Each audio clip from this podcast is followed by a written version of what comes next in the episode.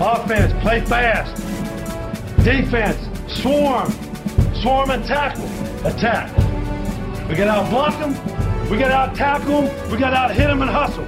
It's real simple. You out block them, you out tackle them, you out hit them, and you out hustle. Let them know. Leave no doubt tonight. Leave no doubt tonight. No doubt. Welcome in. It is week 12. RJ Bell's Dream Preview, the college football edition. We're running out of these weeks. I'm AJ Hoffman, joined as always by Scott Seidenberg. Hello, Scott Seidenberg. AJ, we had a change in the college football playoff rankings. Oh boy, that is big news. Probably not big news, but it's big news. it's uh, it's it's something that we haven't had in some time. I wanted to spend our our pre-game talk this week discussing kind of some of those scenarios, uh, and maybe kick around a little bit of Heisman chatter with you. But a lot more people have been now talking about the scenario where Alabama wins the SEC. Mm-hmm. What do you do then with Alabama and Texas? And I think the most likely scenario. You tell me if you disagree. I first of all, I think Washington is going to lose a game, maybe two. Okay. I think Oregon wins the Pac-12. Mm-hmm. So let's just, in the case where Alabama wins, let's say there it, there's a discussion between one loss Alabama, one loss Oregon, and one loss Texas. For two spots. All three won their conference championship. There's an unbeaten Big Ten champ, and there's an unbeaten Florida State in the uh, in the playoff. I think they screw Oregon in that case. No, I think they screw Texas. They're, they they cannot put a team in it's that happened, beat them head to head. It's happened before. With when they both had the same amount of losses. It's happened before, and it will happen when? again. Well, no, Penn State had two losses that year, but they beat Ohio State. They won the Big Ten, and the College Football Playoff Committee took Ohio State as a one loss team that didn't even play in their conference championship over a Big Ten champion Penn State. But it's it's it's not apples to apples because a two loss team versus a one loss team, mm-hmm. it, it, like the head to head goes out at that point. But this is why, and it's going to get people upset. But the committee told us tonight that Alabama would get in because they elevated Georgia to number one over Ohio State. Yep. And if Alabama, they keep winning, and let's say no one loses the rest of the year, well, well, one of those SEC teams would have to lose. No, I'm talking about before the championship oh, okay. games. So Washington wins out. They're undefeated. They, they play. What's their last uh, two games? Is Oregon State and Washington State. Okay. Yep. So let's say they finish they have they are unbeaten. Unbeaten. They beat Oregon in the Pac-12. No, no, no. Before the oh, championship okay, okay. games, so everything stays put. Well, Ohio State, Michigan has to have a loss. Yep. Okay. So one of those teams is out. So now we're going to have Georgia one, Ohio State, Michigan winner two. Let's say Florida State three, Washington four, Oregon five, Texas six, Alabama seven. Okay. So everyone just slides up one. Alabama winning against the number one team in the nation is and it being the last thing that people see is going to weigh more than Texas beating, let's say, Oklahoma State in the Big 12 championship game. I agree, but it's not going to weigh enough to to take out the fact that Texas won at Alabama. Uh, it, and in their building, they beat under, them handily, I un- even. I understand your argument, AJ, and it's a valid argument. But in college football, a loss in week two does not mean as much as a loss in week 12. I get that. And when you lose in week 2, it can be forgotten, especially if you win the SEC and beat Georgia, an undefeated number 1 team, back-to-back championship This isn't team. the argument though. I'm saying Alabama would get in in this case too. Yeah, Al- I'm saying Alabama's going to get in over Texas. Oregon would not. Mm. Uh, like think about what is it? The Pac-12 is the problem, going away. The problem with I understand that, and the problem with that is that Oregon, if we assume Washington runs the table, which they would need, mm-hmm. and then Oregon beats Washington, they avenge their only loss. Mm-hmm. And so it's almost like calling Oregon an undefeated team because they beat everybody on their schedule and they avenge the loss. It will be the same thing as if Texas beats Oklahoma in the Big Ten, Big Twelve championship game. You look at Texas and you say they beat everybody on their schedule. They avenged their loss. Yeah. It means something When the committee gets together, it means something. And for it, it, the SEC champ is not getting left out of the I believe that 100%. But I also believe that there is And you know what? Texas, they're going to the SEC next year. So if they get left out because the Big 12 is perceived to not be as strong as the SEC, well, they could say, hey, that's why we're moving. I'll be honest, the only time where I'm not sure that Alabama gets in is if if Washington runs the table, they stay undefeated, they win the Pac-12 championship, and then you're talking about eh, then you're talking about an a one-loss Alabama or a one-loss Texas. I, I don't know that they can just say that head-to-head doesn't matter. I, I really don't know if the committee can get away with it. It- and if it were if this if they if, ha- if it, it- happened with Texas Tech, it's Yeah, one thing. this is- Texas is too big of a brand. There's too much money attached to it. This is where it comes down to how you win, not just if you win. Sure. Because if Alabama beats Georgia by a last second field goal and Texas blows out Oklahoma in the Big 12 championship game, yes, Texas is in. But if Alabama beats Georgia by three touchdowns, I don't care what the score of the Texas game is. Alabama's getting in. It's how you win that matters. Texas beat Alabama by double digits. Sure. In week In their two, building. where no one cares. I disagree with that. I, I AJ, disagree. with it all you What- want. The college Ohio- football playoff committee will tell you that you're Ohio wrong. Ohio State's best win to date? It- I- it's I agree with that. Week two. and and and it's going to be forgotten and it's going to be about the Pitt and the Michigan win and how you play against Michigan and whoever if that game comes what about this scenario what if Ohio State Michigan goes into overtime and it's a triple overtime where it comes down to two point conversions and both of these teams are are uh, we have one undefeated champ and one one loss team that won on a fluke triple overtime you they're, know they're still out. okay They're still out, especially if it's Michigan who loses, because Michigan's schedule is, is too weak to uh, to. And listen, the truth is, the committee's going to want Michigan out anyway. Mm-hmm. If the, if they can find a way to get Michigan out, they're going to get Michigan out. Like if if Michigan won the Big well that's Ten, the truth if Michigan won the Big Ten, uh, Big Ten East, and then lost to Iowa, which Mm-hmm. is outrageous to think about, but if it happened, they would they would they would have no problem leaving out a one loss Michigan, no problem whatsoever. Uh, and no, a one loss Iowa wouldn't get in. I, I, I don't think so. I. This is uh, it, it's. I mean, listen, it's chaos, and I this. I guess this is why people are clamoring for a 12 team playoff. Uh, but it- Alabama right now Mhm. second strength of schedule. Yeah. That matters. It- yeah, they, their strength of schedule so high because they played a big non-conference game Yeah. that they lost Mhm. by double digits at home. I mean, it, strength of schedule matters when all other things are equal. Okay. The- in this case, they wouldn't be equal. Like they would. Like we've seen these two teams play against each other, and it's not like you can say, "Well, Texas had an advantage because they were at home." No, they were on the road at a disadvantage. They won by double digits.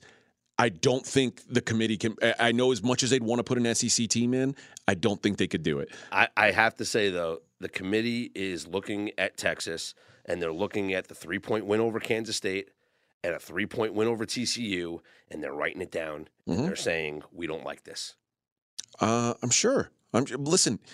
Alabama, remember what they were doing early in the season? They weren't mm-hmm. getting a bunch of margin. Again, it's how you, it's not it's what have you done for me lately? It's uh, the committee is is skewed by what happens most recently. I mean, it wasn't. It wasn't but a couple weeks ago that uh, Alabama was all out to beat Arkansas, mm-hmm. who's about to fire their coach because they're a total mess. Mm-hmm. Uh, and you also have to remember, I think, in, in the case of Texas, But a double digit win against Tennessee, a blowout win against LSU, like these these add up. yeah, And Yeah. if they and if they beat Georgia convincingly, they're not being left out. And the other thing to think about is they beat Kansas State, who I think is a pretty well respected program. They beat them by three, yes, but they beat them with their backup quarterback by three. Like Texas had their backup quarterback playing, and they still won that game. Yeah. So I don't know. I, I'm sure. Listen, the last couple weeks are going to matter too, which makes it all the more interesting. I want to ask you your. I can make the argument that Florida State doesn't deserve to be in the playoff. I think you can absolutely make that argument. Like. I don't care if they go undefeated. It's like it's like Boise State going Yeah, undefeated. I- I- it's, Cincinnati going undefeated. you can make that argument. the. ACC sucks. But I, I don't think it, I don't think it's going to work out. I, I, I mean, I think they're going to get in regardless, whether they deserve it or not. I, do I think Florida State's one of the four best teams? No, but do I think that matters? No, it's it's not going to matter. Uh, as far as the Heisman goes, I'm curious your thoughts right now, and I got into a little bit of a um, Twitter discussion today. Uh, it, it, people did not like it, but it, I'm a believer that this is a. I'm not going to say it's a, a, done deal, but I think there's some of these guys that are available at, at odds that just don't have a chance. So the the most recent odds that came out: Bo Nix minus 110. Jayden Daniels and Michael Penix both plus 350. Marvin Harrison plus 600. Carson Beck 30 to 1. Jalen Milrow 50 to 1. Jordan Travis 60 to 1. JJ McCarthy 100 to 1. I think we can throw JJ McCarthy out. Michigan won last week. He he didn't throw the football. Like mm-hmm. they don't need JJ McCarthy to win. I think you can throw you could throw Carson Beck out at 30 to 1. Yep. Stetson Bennett quarterback two Georgia teams that were better than this, and he never got a sniff at the Heisman. They're not going to give it to Carson Beck when th- this team is not as good as the last two seasons. I think you could throw Marvin Harrison out at, at plus 600. Marvin Harrison is part of a, a, like, what do we say about Ohio State? I, I don't know if their offense is any good. Well, is he the best player on their offense? Yes. Is their offense good? No. This is where it got unpopular. I think you can throw out Jayden Daniels. I don't think I, am hearing a lot of talk of people who want Jayden Daniels to win the Heisman, and will say, "Well, look at the stats. He's the best player in the country." You can make that argument. Mm-hmm. I don't think the voters will vote. Uh, they they won't give enough votes to Jayden Daniels to let him win the Heisman. Uh, he the three best teams that he played on his schedule, he lost all three games. And you can say, well, he doesn't play defense, and you're right, he doesn't. But it's hard to have a Heisman moment when every good team you play against beats you. And people were saying, well, look at the the look what he did to Florida. Set a record for mm-hmm. no one's thrown for this many yards and and uh, run for this many yards in the same game. Florida's not even going to a bowl game. It like they're going to be five and seven, and so I know to LSU fan, Florida is a big game, but that wasn't a big game this year. Like it wasn't a game that everybody was like, tuned in. Oh, I got to see this one this week. I got to go watch this game. The, the games where that was happening, LSU, Florida State, everybody watched that game. Jordan Travis outplayed Jayden Daniels. And you could say it was well, LSU's defense stunk. They did. You're right. And when you look at their stats, they look pretty similar. But 75 of those passing yards for Jayden Daniels came on the last play of the game mm-hmm. when they were down 28 points, and it made the score look less embarrassing than it was and then the and then the LSU Alabama game where and I'm not saying this is fair. He got knocked out of the game. So he was in the medical tent for the last two drives where LSU could have had a chance to come back and win that game. Yep. He wasn't on the field. I don't think even though he's got the best stats in the country, he might be the best player in the country. I don't think they're giving him that trophy. I, to me, it's down to Bo Nix and Michael Penix. The winner of that Pac 12 championship game is going to have a leg up the one guy that I will not remove from the conversation yet is Jalen Milrow. Jalen Milrow, and I'm not saying he's got as good a chance as those other two guys. He doesn't. But at 50 to 1, I can picture a world where he plays as well as he has the last two weeks. Mm-hmm. He put up 10 touchdowns the last two weeks. Sure. If he plays that well the next two weeks and then he goes and beats Georgia, Jalen Milrow is absolutely capable of winning the Heisman. People say, well, he got benched. Uh, he did and that was the worst game Alabama played all year. I, I, think it, the the committee will look back and go, yeah. yeah, that was a mistake. He's clearly uh, he's clearly a big time player. I, I, it's a long shot. It is fifty to one, but I don't think it's a crazy number. What are your thoughts on those guys? Who do you think has a chance to win it? It's Bo Nix is going to win the Heisman Trophy. End of story. Oh, that's it. End of story. And it, and you're talking to a guy that has a Michael Penix sixteen to one ticket in his pocket that is going to be ripped up in a couple of weeks. I wish I could have sold that thing. Are, are you uh, well? Like you say that, assuming that Oregon is going to beat Washington. Yeah. Okay. Mm-hmm.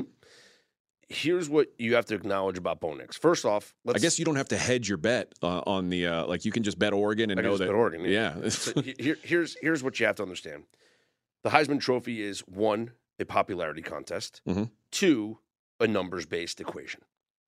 The popularity contest, no one's more popular than Bo Nix across the country. Oregon spent millions of dollars on a Heisman campaign before the season even started.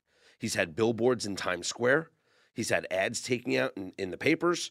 You go to ESPN.com, the banner pops up on the screen that says Bodacious. Like the Heisman campaign has been underway all season. There's not a Heisman campaign for Jayden Daniels. I haven't seen any billboards. I don't see any commercials. I don't see nothing. Okay? Nothing's even for Michael Penix. Oregon has put the marketing dollars behind Bo Nix so that every sports writer and radio host and TV host that has a vote that lives on the East Coast and might not watch a lot of Pac 12 football, they all know who Bo Nix is. Secondly, right now, Bo Nix has a completion percentage of 77.7%. It's crazy. Not only is that the highest in college football, it would go down as the single season all time record for highest completion percentage. Mac Jones, 77.4, had the record for highest completion percentage. Bo Nix, and, and we're talking about, it's not like, oh, well, JJ McCarthy's at 76.2%. Bo Nix has had over 100 more pass attempts than JJ McCarthy, and he is at 77.7%. The interception numbers. He's only turned the ball over twice, AJ. 29 touchdowns to two interceptions. The guy's thrown for over 3,000 yards, 332 pass attempts, and he only has two interceptions. Yeah. The numbers point to Bo Nix, the marketing points to Bo Nix, and the play on the field points to Bo Nix. He's winning the Heisman Trophy. All right. Uh, I, I mean, I think he's he's certainly the favorite for a reason.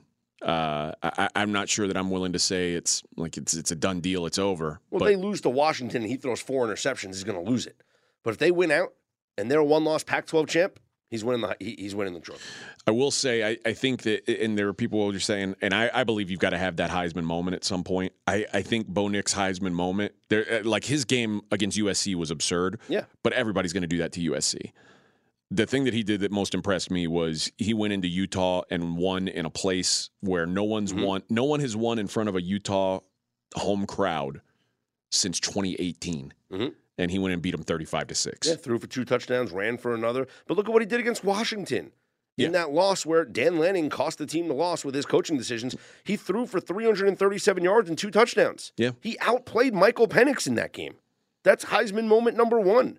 And he's going to have Heisman moment number two co- coming up in a couple of weeks. Well, it will be interesting to see how it plays out down the stretch. Uh, everybody, boy, I can. I'll tell you this: if Twitter's any indication, people are very, very passionate uh, in their opinions on this. So, again, I don't, I don't have a vote.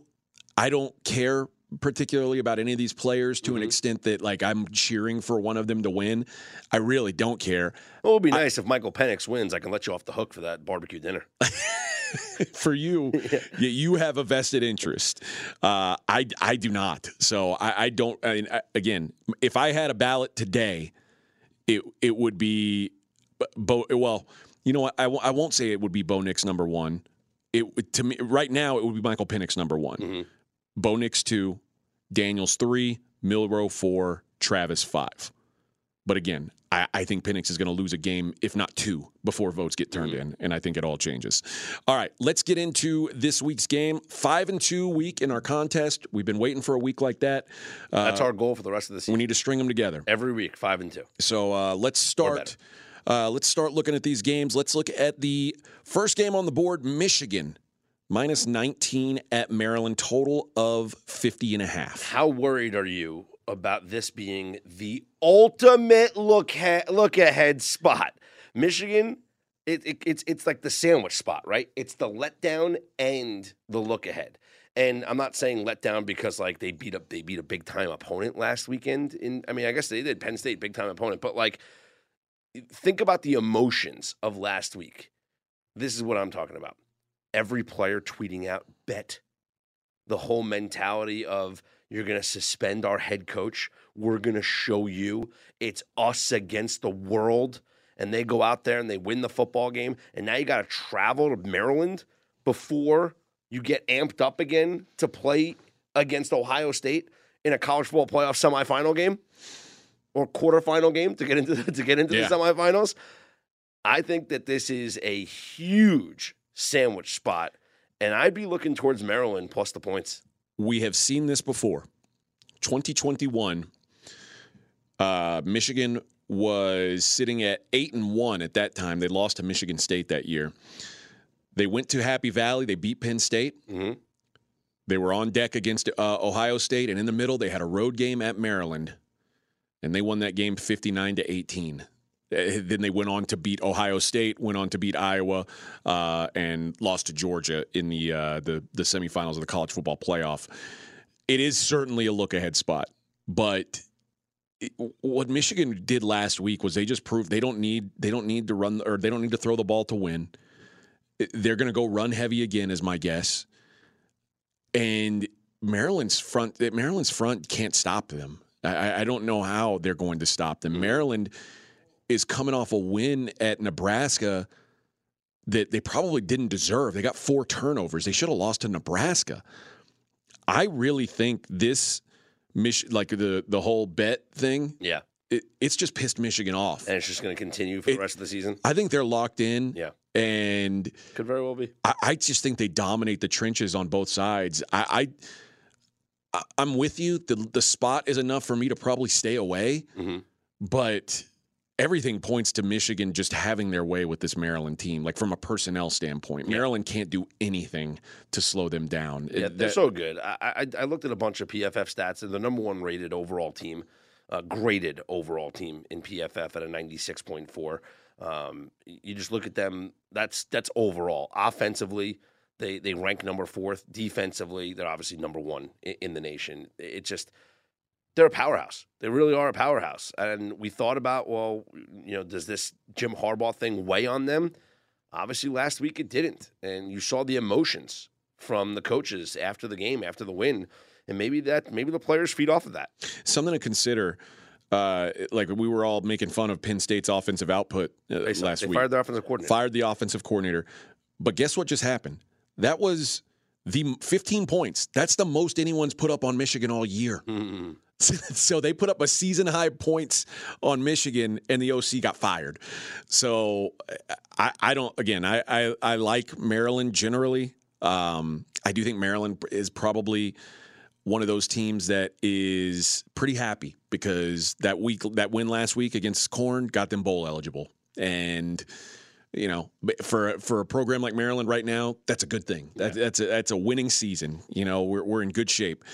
Uh, I, I worry that they're going to let off the gas a little bit, and this Michigan team just doesn't want to do it.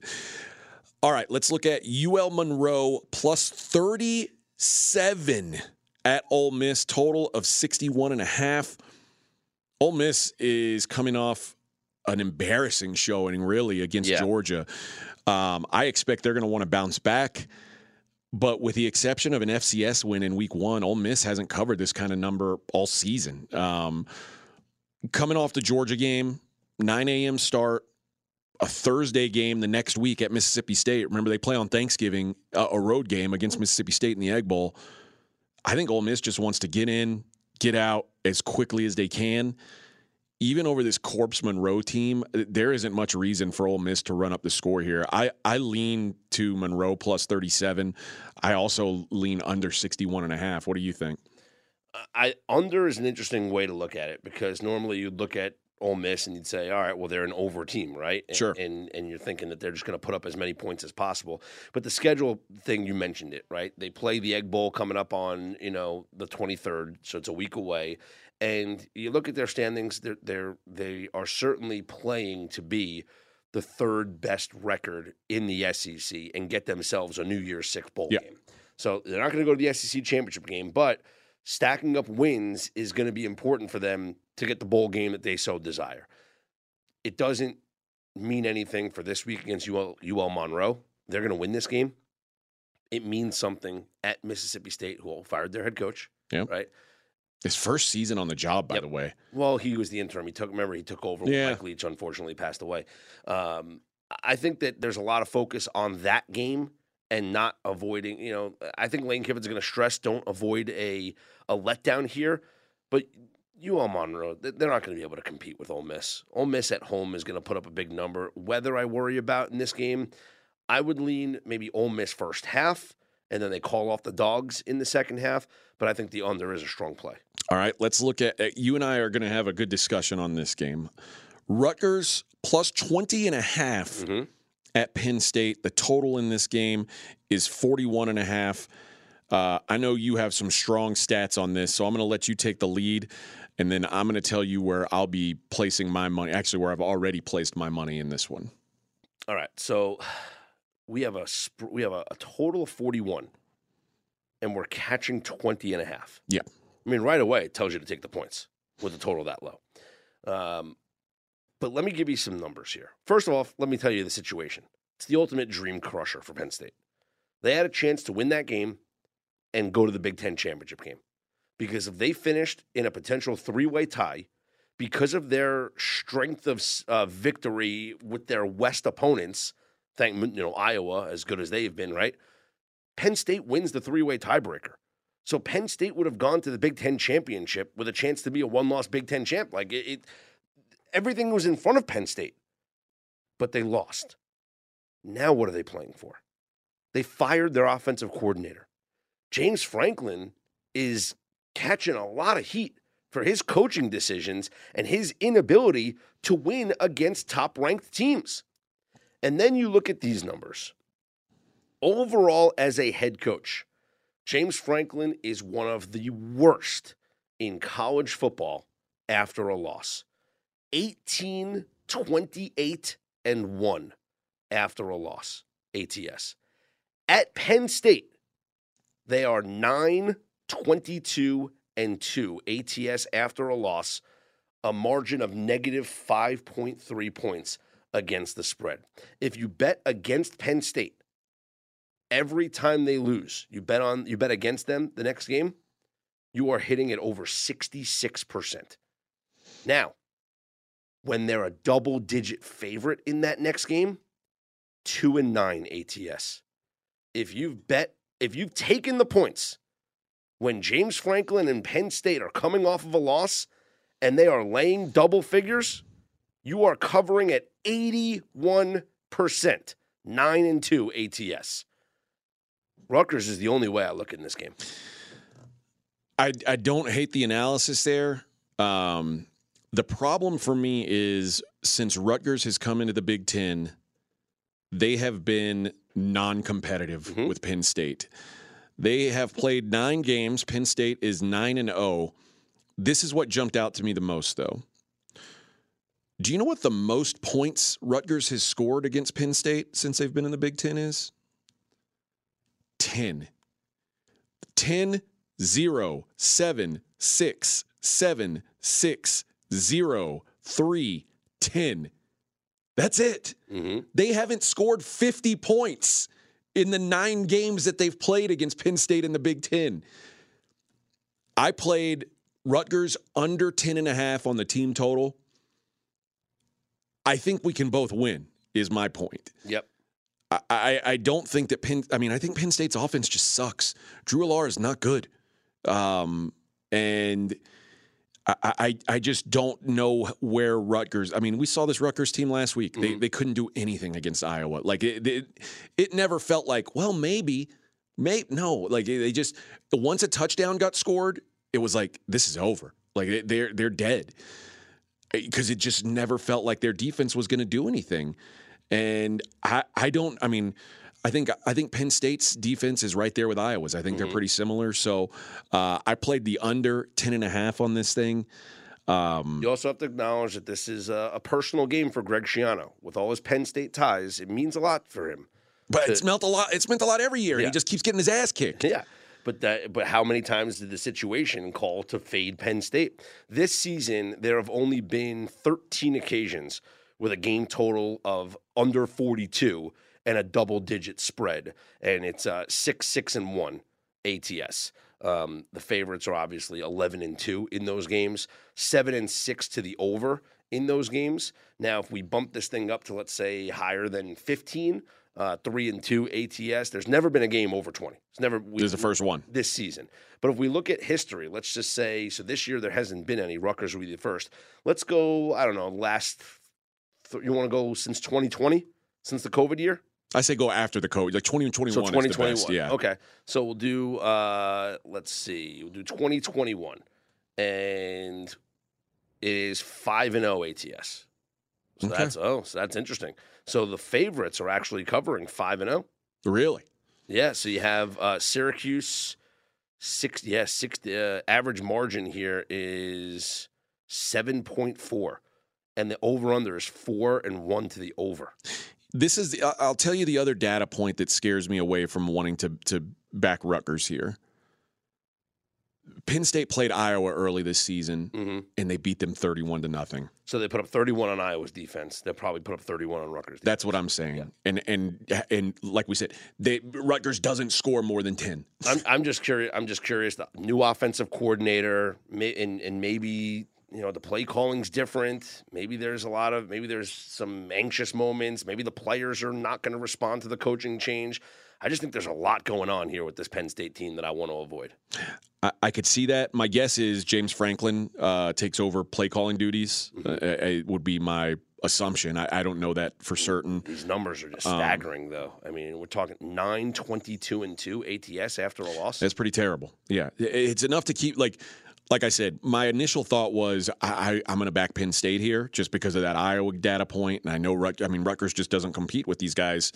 That stuff's enough to keep me off of it.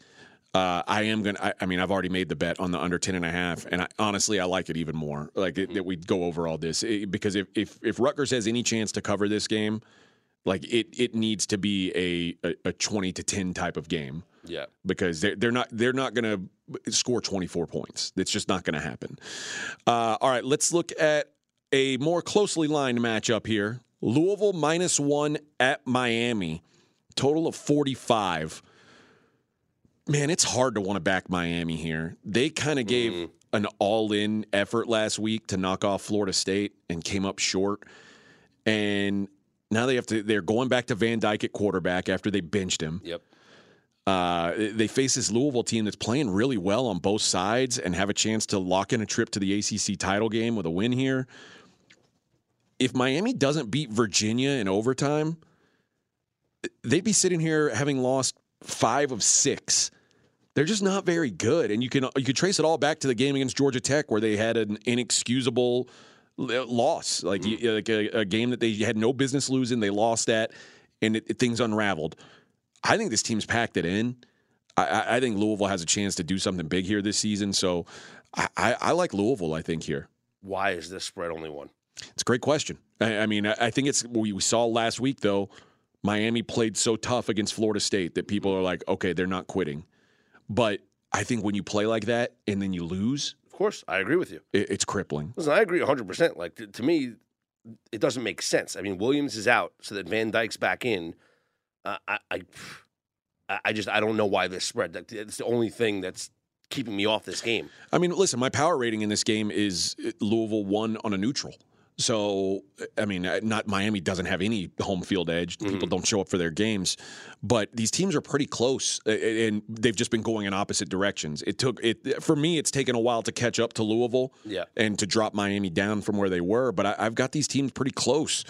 Um, I just think right now with motivation, it's got it's got to be Louisville. You know, it's interesting. S and P Plus rankings has um, actually Miami as a projected uh, projected play on this. Well, there you go. Yep. Uh, you you have a, a take on it?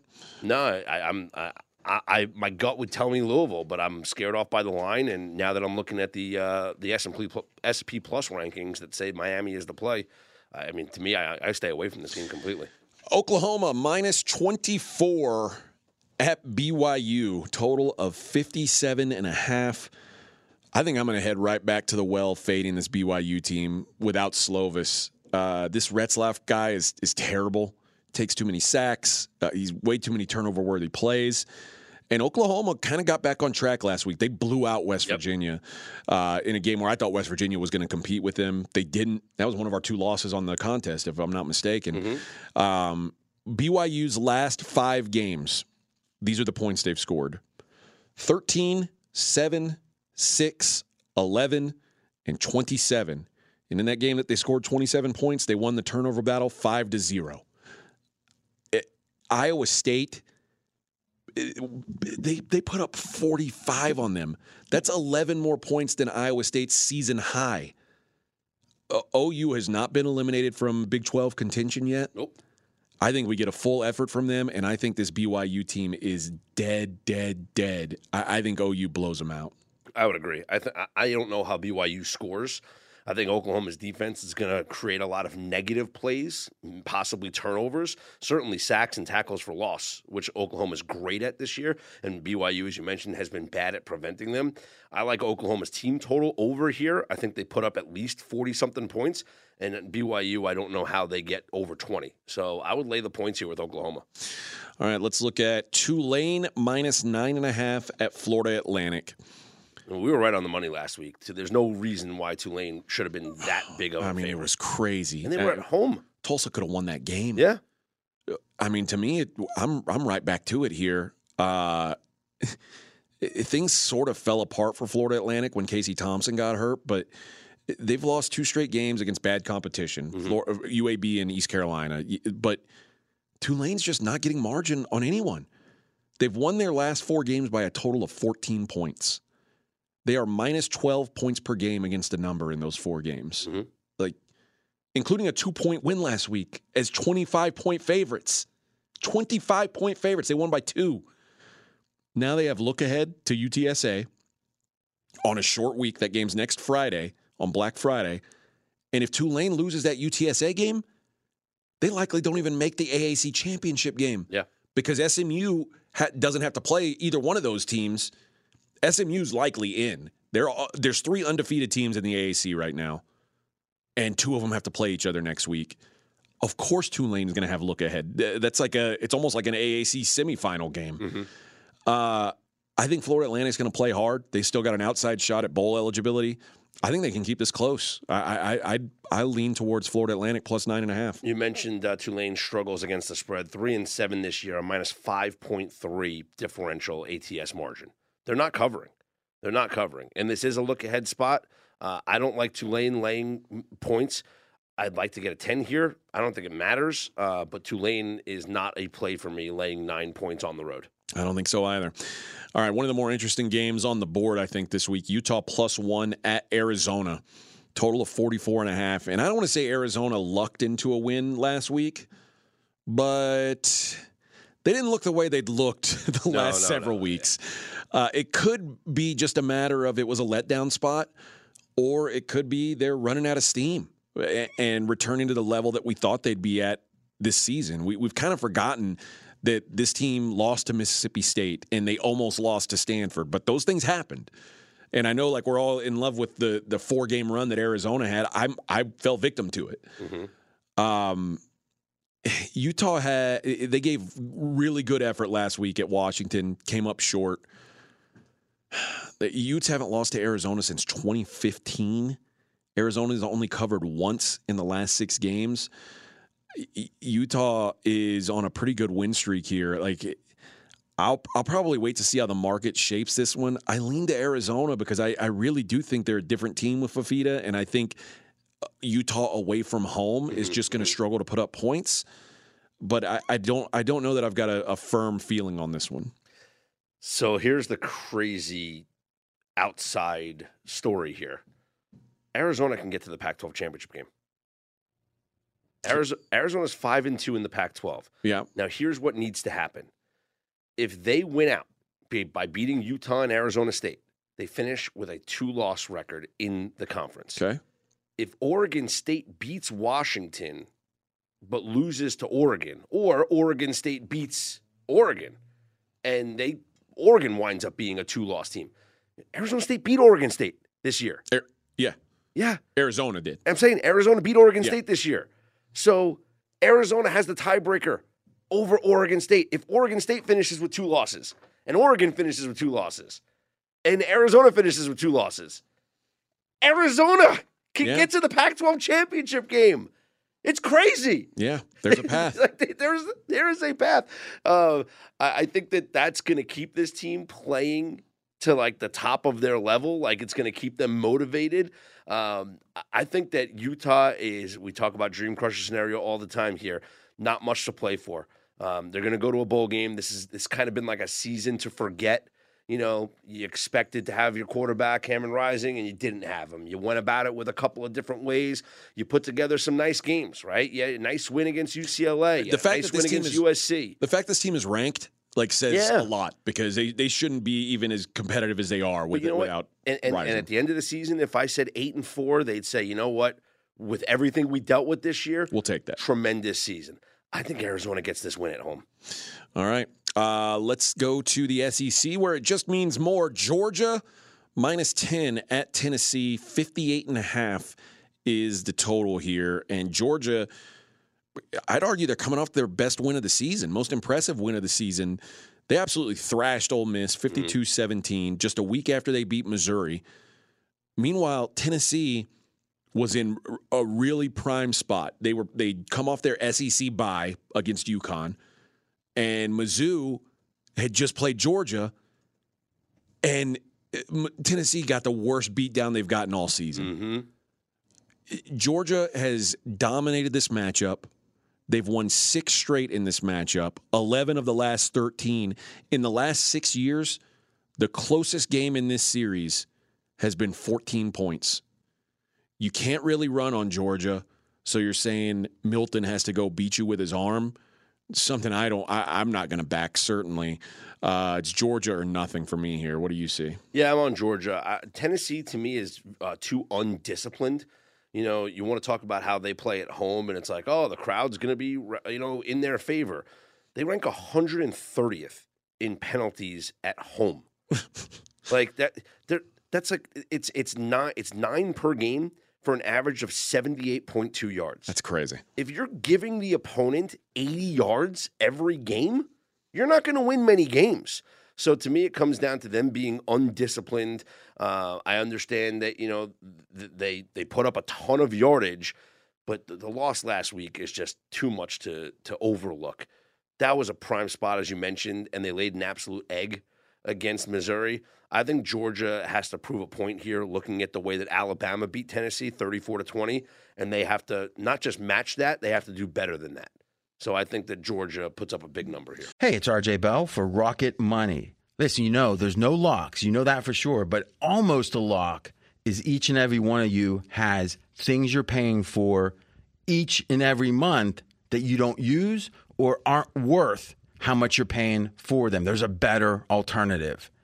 And we have Scott Seidenberg with us to tell about one of his discoveries with Rocket Money. Yeah, it discovered that I was still paying for an old editing software that I hadn't used in months. Let's be honest, it was years. And listen, be honest with yourself. Think of the things you've bought. Think about the times you've had a free trial and all of a sudden it auto billed in and it's been auto billing. Rocket Money is a personal finance app that finds and cancels your unwanted subscriptions, monitors your spending, and helps lower your bills so that you can grow your savings. Stop wasting money on things you don't use. Cancel your unwanted subscriptions by going to rocketmoney.com slash RJ. That's rocketmoney.com slash RJ, rocketmoney.com slash RJ. This episode is sponsored by BetterHelp. This is RJ Bell, and I got to tell you, this is one I feel very seriously about. You know, I'm of an interesting age in that I can remember before computers were prominent, before the internet. And I remember my whole career has been built with the internet. I've seen the age and time when if you had issues, when you had something you wanted to talk to a professional about, there was apprehension. And one of the things that I think we've evolved as a society in such a wonderful way is we all understand help is a good thing. And that's where BetterHelp comes in. All of your interactions with your therapist entirely online. It's designed to be convenient, flexible, and suited to your schedule. Visit betterhelp.com slash RJ to get 10% off your first month. Do it today. That's betterhelp.com slash RJ.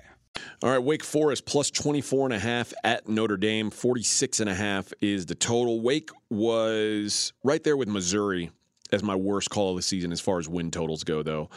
Uh, it, Wake's rolled over and died. And last week they were in an ideal spot to compete against North Carolina State, and they got lit up. And Wake has now lost six of their last seven. They've only been competitive in a couple of those games. Notre Dame is coming off their third loss of the season. an eight point loss to Clemson that, to be fair, never felt as close as the final score says it was.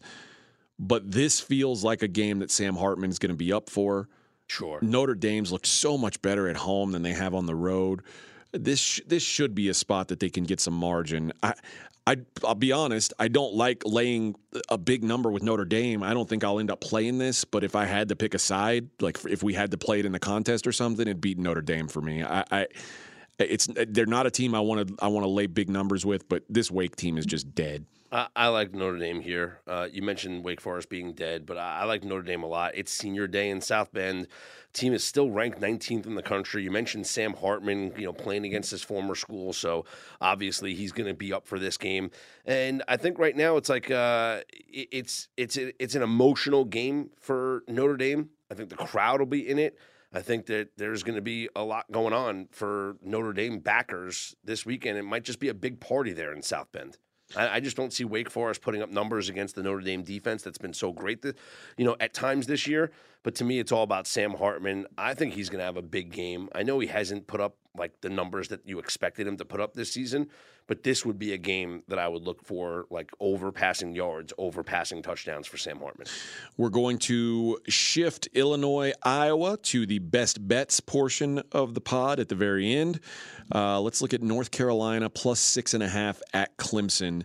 Total is 58 and a half. And Clemson's home now for the third straight game. Mm-hmm. They dominated the Tar Heels in the ACC championship last year. Uh, that game, thirty nine to ten. But boy, I, I'll be honest, the Tar Heels are one of the tougher teams to read in the in the country. Clemson's right there with them. North Carolina's covered four straight as a road dog. They won three of those games outright. I don't totally understand how Clemson's winning games. Their offense is just terrible. I'll they, tell you how in a second. They, they can't score touchdowns, but they, but they're catching this UNC team that's on this terrible run. They lost to Virginia and Georgia Tech back to back. Then they beat an FCS team, and then almost lost to Duke without Riley Leonard.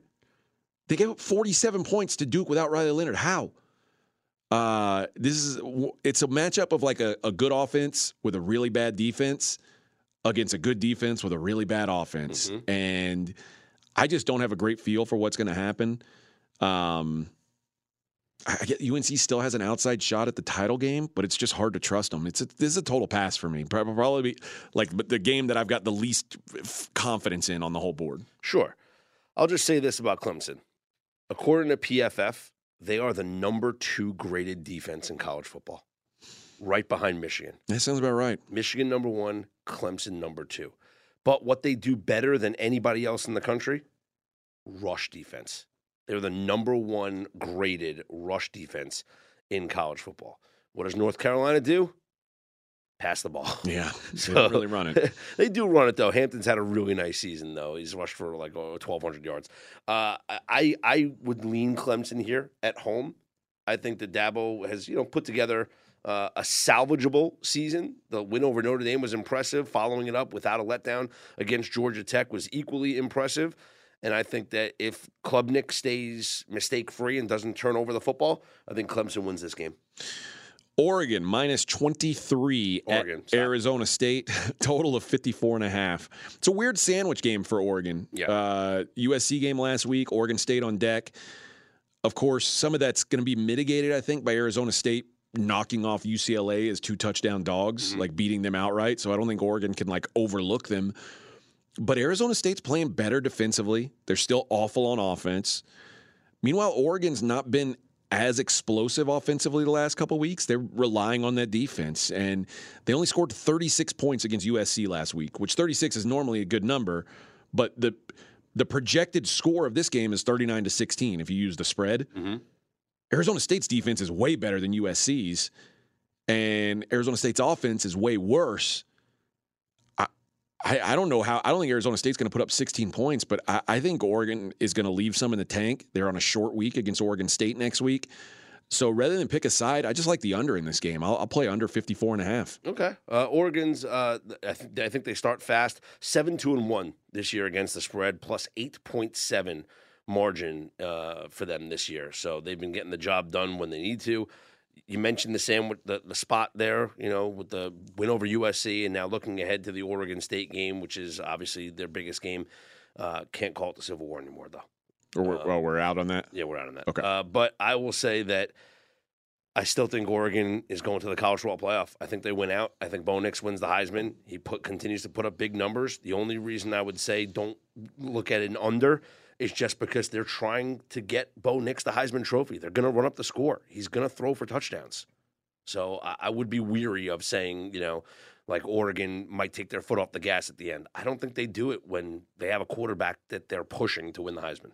I, but uh, do you? What's more important to them? Like, because those things. I understand, but in a game where there's no doubt, right? They're, they they they won the game already. I think they're going to have some fun. But the they end. have a short week Yeah. against Oregon State, which is a very tough team to mm-hmm. prepare for. But I could see him throwing for an extra touchdown in the third quarter and then not playing late in the fourth quarter. You know, And this is also the kind of game that Heisman voters don't care about. Like, No. it- like so if if he puts up big numbers against Arizona State, they're going to say, "Well, you're supposed to do that." You put big numbers against Cal, yeah, you're supposed to do don't put up big numbers against Arizona State, they're Right. say, "What happened?" No, no doubt.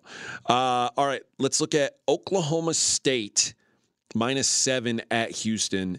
I don't want to bet on Houston games anymore. They are the most feast or famine offense. And last week, I mean, their defense was just dreadful last week. They let Cincinnati run for over 200 yards on them. For Oklahoma State, Ollie Gordon's had his worst game of the season. Uh, They were never really able to get out of the gates. Oklahoma State still has a path to the Big 12 title game. They've just got Houston and BYU to finish things out. Houston has to win to get bowl eligible, but there isn't a lot of lot that points to them doing it. I, I, I mean, they're four and six. I, their only conference wins are a hail mary win against West Virginia, and an overtime win where they went for two after Baylor kicked an extra point and they won by one. Mhm. I, think we get a bounce back effort from Okie State here. I, I lean to them. I just don't. I, I don't know what Houston team is going to show up any given week, so I, I I don't know that I'll be involved in this. But I I, I lean to the Pokes. I, I was going to look towards Oklahoma State in this game, but last week's performance is just too disgusting. I mean, they were bad. They they were never even in that game. I, I, I just can't lay seven on the road with a team that disappointed as much as they did last week. I mean, I, I they can't. they were in the driver's seat. They were in control of their destiny Yeah. to win Yep. th- to be in the Big 12. All you had to do was beat Central Florida, Houston, and BYU. Three teams that are like in the bottom 5 of the Big 12 standings. And not only do you not win that game, you get absolutely hammered. Not just that they got run all over. Yeah. Like Plumlee rushed for 75 yards. Uh, what's you know Harvey rushed for over 200 yards. They got run over. I just I I I I, I'm, I can't lay points on the road with, with this team. I can't. All right, let's look at Kansas State at Kansas. Kansas State laying eight, total of 56 and a half. And this entire game comes down to how much you believe in Jason Bean's availability. Um, Cole Ballard is a walk on, and he looked like a walk on last week against Texas Tech. If he is the starter, Kansas State blows them out. Uh, we've talked before on this pod about Jason Bean being a very serviceable backup. If he played, I'd make this number seven. So either one of two things: there's just not enough of a downgrade here, or it's shading towards being playing. Either way, if I like, if I had to make a pick today, it would be Kansas State. Kansas State's not; lo- they haven't lost to Kansas since 2008. 14 straight. They've covered in four straight. Mhm. Like they just they dominate this series, and Kansas has quarterback questions. It just feels like this is a, a prime spot for K State to to blow them out. What do you see? Yeah, I like Kansas State a lot. You mentioned 14 straight is really the uh, the thing that, that you point to. Uh, Kansas State 15th in success rate in the country, 21st in EPA per play. Um, but K State's defense has been very good, 14th in in EPA per play. The quarterback thing is the the big difference for me. Um, oh no, that's Kansas State's defense. Excuse me, is 14th in the EPA per play. Kansas's defense is 112th in EPA per play, 124th in EPA per rush allowed. Not good for the, for the Kansas Jayhawks defense. And without Bean at quarterback, it's a no brainer. It's Kansas State winning big. Uh, we're going to save Washington and Oregon State for best bets. Let's go to Florida plus 11 and a half at Mizzou. Missouri's been, I, I, mentioned earlier, they've been way better than I thought they were. I think probably better than everyone expected them to be. They went out and absolutely housed Tennessee last week in what looked like a bad spot. They competed with Georgia. They were three minutes away from beating LSU. Mm. Like, this is one of the big surprise teams of the year to me. Meanwhile, there's nothing to like about this Florida team. This is, they're desperate to get a win, I guess, because if they don't beat Missouri or Florida State next week, they're, they're not going to a bowl game. But that's where they're at right now. They're sitting at five wins, and they're going to be double digit dogs twice to try and win one. Um, it, their only road win this season came on a last minute touchdown to beat South Carolina. It's not a very good team. Mizzou's covered the last two games in this series, but the under has hit in six straight games between the two. Mm. I'm a little nervous to fade a desperate Florida team but I, I think Missouri handles their business here. I lean Mizzou. I lean the under. I'd be weary about that under, AJ, though. Uh, Florida's defense is. Oh, they're bad. They're lending to the over. Uh, they are allowing, what, 44.6 points per game over the last three games. Yep. They've played six straight overs. So uh, this is a team that is allowing people to score. Missouri just uh, put up 36 points against Tennessee last week. I, I actually like the over. I would be a little I'd be a little concerned, and the main reason is because of Florida's defense. Yeah, that's fair. Uh, like I said, I, am just going off the historicals on that series. Sure. Um, but Missouri's defense has been pretty solid. Mm-hmm. I mean, they they held Tennessee to seven points. I mean, Missouri Missouri's two and zero oh when they're favorites in, in conference play this year. So I would lean Missouri, but it's a big number. But uh, I think that I think both teams could score. So I, would just be a little little cautious on the under. Fair enough. Uh, let's look at Texas laying seven and a half at Iowa State. Total of forty seven and a half. Eight straight unders in this matchup, but the Texas defense has been iffy in the second half of the season. 24 to Houston, 30 to Kansas State, 26 last week to TCU. Iowa State's coming off a blowout win, but that's over the corpse of BYU. So I'm not sure how much we take away from it. This, for the longest time, like the whole time I worked in Austin, this was a one sided series. It's not that way anymore. Iowa State's covered three straight. Texas hasn't won in Ames since 2017. Texas letting TCU put up 13 points in the last five or six minutes of the game made made it feel closer than it was. But even in that, like it just feels like Ewers should have looked better than he did against TCU's defense. There's potential look ahead for Texas. Texas Tech is the team that they beat them in overtime last year. Um, I, I, think I lean to Iowa State here. I don't have a great feel for it though. What do you see? Uh, I would lean the under. Um, Iowa State is the 12th slowest pace of play in college football. And I think going against Texas, that's going to be the, the, the strategy. Yeah, keep them on the sideline. Keep them on the side. Keep that offense on the sideline, under the lights. This is the biggest game of the year for Iowa State, who is actually still in contention to get to the Big yep. 12 championship. Almost game. everybody is, by yeah. the way. uh, I think that the goal in this game is to use the crowd to the advantage, get slow the game down, keep your offense on the field, and kind of muddy this game a little bit. So I'd lean towards the under.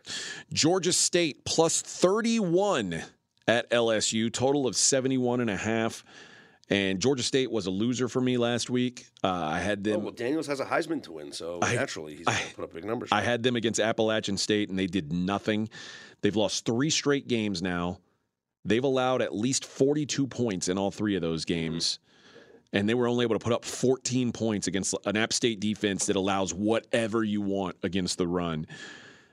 With the defense playing so poorly, and like you said, LSU trying to make a point here, I, I, could see them putting up some really crooked numbers. Yeah. Normally, I would say I tr- I don't trust LSU's defense to hold them in it. Mm-hmm.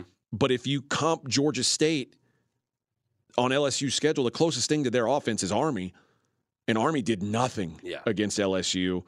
Uh, that's the game where LSU's D looked its best. This should be a spot where LSU can put their foot on the gas and just run away from them. What do you think about the total 71 and a half? Again, it, it depends on what you think Georgia like, State can. Do. I, I, think it's going to be completely one sided. Do you, uh, do you think Georgia State can give you 10? Yes. Then you probably like the over. I don't think they can give me 20, though. Can they give you 14? Yes. I'd be comfortable with the over then. I, I think LSU puts up 60 here. Okay.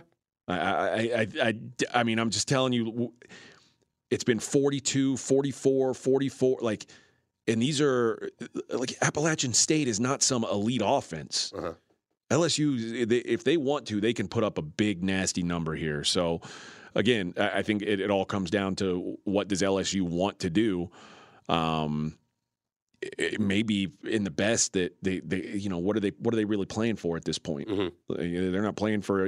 For Daniels to win the Heisman. that's it. Yeah, that seems like the, fun. on, the only goal, which should lead to a, a lot of points, in my opinion. So um, I, I would either look at an LSU team total over or just Mm-hmm. look at LSU on the spread. Okay. All right. Uh, it's time to get to best bets. Before we do, tell people how we can save some money at pregame.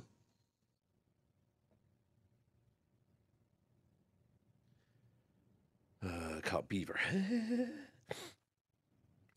well, AJ, if our listeners go to pregame.com, they could use our promo code for this week, which is Beaver15, B E A V E R, Beaver15. That'll save you $15 at pregame.com. So take $15 off anything. You can get a daily best bet or maybe a card for the day or take $15 off a weekender or a seven day all access. $15 to spend at pregame.com using the promo code Beaver15. Beaver 15. Well, it makes me wonder why that promo code is Beaver. Is it because let's start with my first best bet, which is going to be Oregon State Ah, minus two and a half hosting Beavers. Washington, the Beavers. And I talked a lot about Oregon State this preseason. I said they are live to win the Pac 12. Hasn't gone as well as I'd hoped, but that, I mean, they're still alive to win the Pac 12. But this matchup is part of why I love them. Oregon State is a team that is going to run the ball down your throat if you are not able to stop them.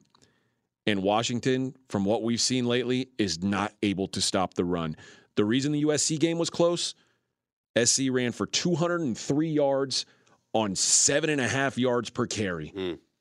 Oregon ran for over five yards per carry. Arizona State ran for four and a half yards per carry. Arizona State. Oregon State has been susceptible to the pass, which obviously concerns you a little against Penix, but so is Washington. And Oregon State has shown a willingness to have DJU take shots downfield once teams start uh, dropping safeties down into the box. DJ hasn't thrown a pick in five games. They're trusting him more right now. The other advantage for Oregon State in uh, in this game is their pass rush. Oregon State has the best pass rush in the Pac-12. We haven't seen much of Penix under pressure. I think that he could have a, a tough game. Oregon State has a special teams edge here. They're a much cleaner team from a penalty standpoint. There hasn't been an unbeaten Pac 12 champion since 2010 when it was the Pac 10. Washington has been playing with fire all season long. I think this is where they get burned. I, I, like Oregon State minus two and a half, best bet. All right, my first best bet, and I got two. My first best bet is going to be Iowa money line minus 165. It, they're laying three and a half, but rather than the three and a half, I'll take the money line at minus 165. It's senior day at Iowa. A lot is on the line because with a win, the Hawkeyes will secure their spot in the Big Ten championship game. And let's face it, it's, it's not pretty the way that Iowa wins these football games, but they're winning. Defensively, they ranked third in the nation. They're not they're giving up only 12.3 points per game. Their defense right now is playing better than anybody in the country. They've allowed just one touchdown over their last 16 quarters. They've allowed three touchdowns over their last 24 quarters of football. The rushing defense has allowed just one touchdown all season. They're the only team in the country that can say that. Only one rushing touchdown allowed. And as far as this matchup against Illinois, the Hawkeyes have won the last seven straight games in this series uh, at home, and Illinois has allowed uh, Illinois allowed Indiana to score 45 points last week. And Iowa is actually coming off one of their better offensive games. Deacon Yeah. Hill, career high 223 yards against Rutgers, 20 of 31 passing. He did throw an interception at the goal line. Probably should have had more points uh, last week. Iowa's at home with a lot to play for. Side note, they've won 16 of their last 17 games in November. So this is the perfect recipe for Iowa to win this football game. Iowa, they, they were able to get some real margin last week against Mm-hmm. Rutgers, and the 22 points that they scored was the second highest total they've put up in conference play this year. And in that game, there were still 22 total points scored. Yeah. I like under 30 and a half here. Okay. Uh, Altmyer missed the game last week for Illinois. All they did was put up the second most passing yards of anyone in a game this season. Mm. Uh, it- it- I mean, I don't know where that came from, but John Paddock, uh, 507 yards of passing for John Paddock. Only Shedeur Sanders has done more in a game. That said, it was against Indiana, and Indiana is one of the worst pass defenses in the country. Iowa, arguably the best secondary in the country. They are third in coverage per PFF. That's not it, though. They also allow the least rushing explosiveness on the ground in the whole country. Mm-hmm. So, how do you score? My guess is that Illinois just doesn't score. Last week was an exception, not the rule for Illinois. Iowa, it was business as usual. Um, they win games with defense and special teams. I think they do it again here. So I, I like your best. I like your bet, uh, but I also like the under 30 and a half in this game. For my second best bet, I'm going to go to the SEC and I'm going to go with Kentucky minus one and a half at South Carolina. And it seems like forever ago that Kentucky was 5 and 0. They scored a win over then ranked Florida. Since then, they have lost four out of five. But those losses Georgia, Alabama, Missouri, and Tennessee. Mm. And the Tennessee game was very close. They've absolutely handled the bottom half of the SEC. They beat Vandy, Florida, and Mississippi State by an average of 19 points per game. Two of those three were on the road. And South Carolina's they've won two straight. They blew out Vandy last week. They got a 10 point win over Jacksonville State the week before that. This is not a good team. They're outside the top 100 on defense in yards per game allowed, yards per pass allowed, passing yards per game, third down conversion rate. Almost every meaningful metric, they're outside the top 100 defensively. And last week, Ray Davis never really got going against Alabama. Like we, you didn't see the strength of the Kentucky offense because they were down 21 nothing before you knew it. Devin Leary was really playing his best ball of the season coming into that Alabama game. This is also a revenge spot. South Carolina beat Kentucky last year in a game that Will Levis missed due to injury. Give me the Cats to bounce back here from the drubbing they took against Alabama. I like Kentucky minus one and a half over South Carolina. For my next best bet, I'm going to go Duke minus four. And here's the situation Mike Elko is saying all the right things about being happy at Duke. But it's kind of hard to turn down Texas A&M money or even just dream about being the head coach at a place where you had – so much success as the defensive coordinator. Yeah. So much success that it earned you a head coaching job at Duke, right? Finish the season strong at 8 and 4, and that phone might ring and it might be Texas A&M calling. Both of Duke's final two opponents are just playing out the strings. They both have no bowl games in sight. And in this game, you have a UVA rushing defense that allows 180.3 yards per game versus a Duke rushing offense that averages 180 yards per game and 5.1 yards per carry, second best in the ACC. Last week, I think we saw Grayson Loftis grow up a little bit in that overtime loss to UNC. The team seemed to rally around him late. And that confidence and trust should carry over into this week as he's preparing to start against Virginia. I like Duke laying the points on the road here. Yeah, I, I don't have anything good to say about Virginia. I do like the defense for Duke, although it worries me a little last week that they, they gave up so much to North Carolina. But Virginia's not North Carolina on that side of the ball, so uh, less of a concern maybe.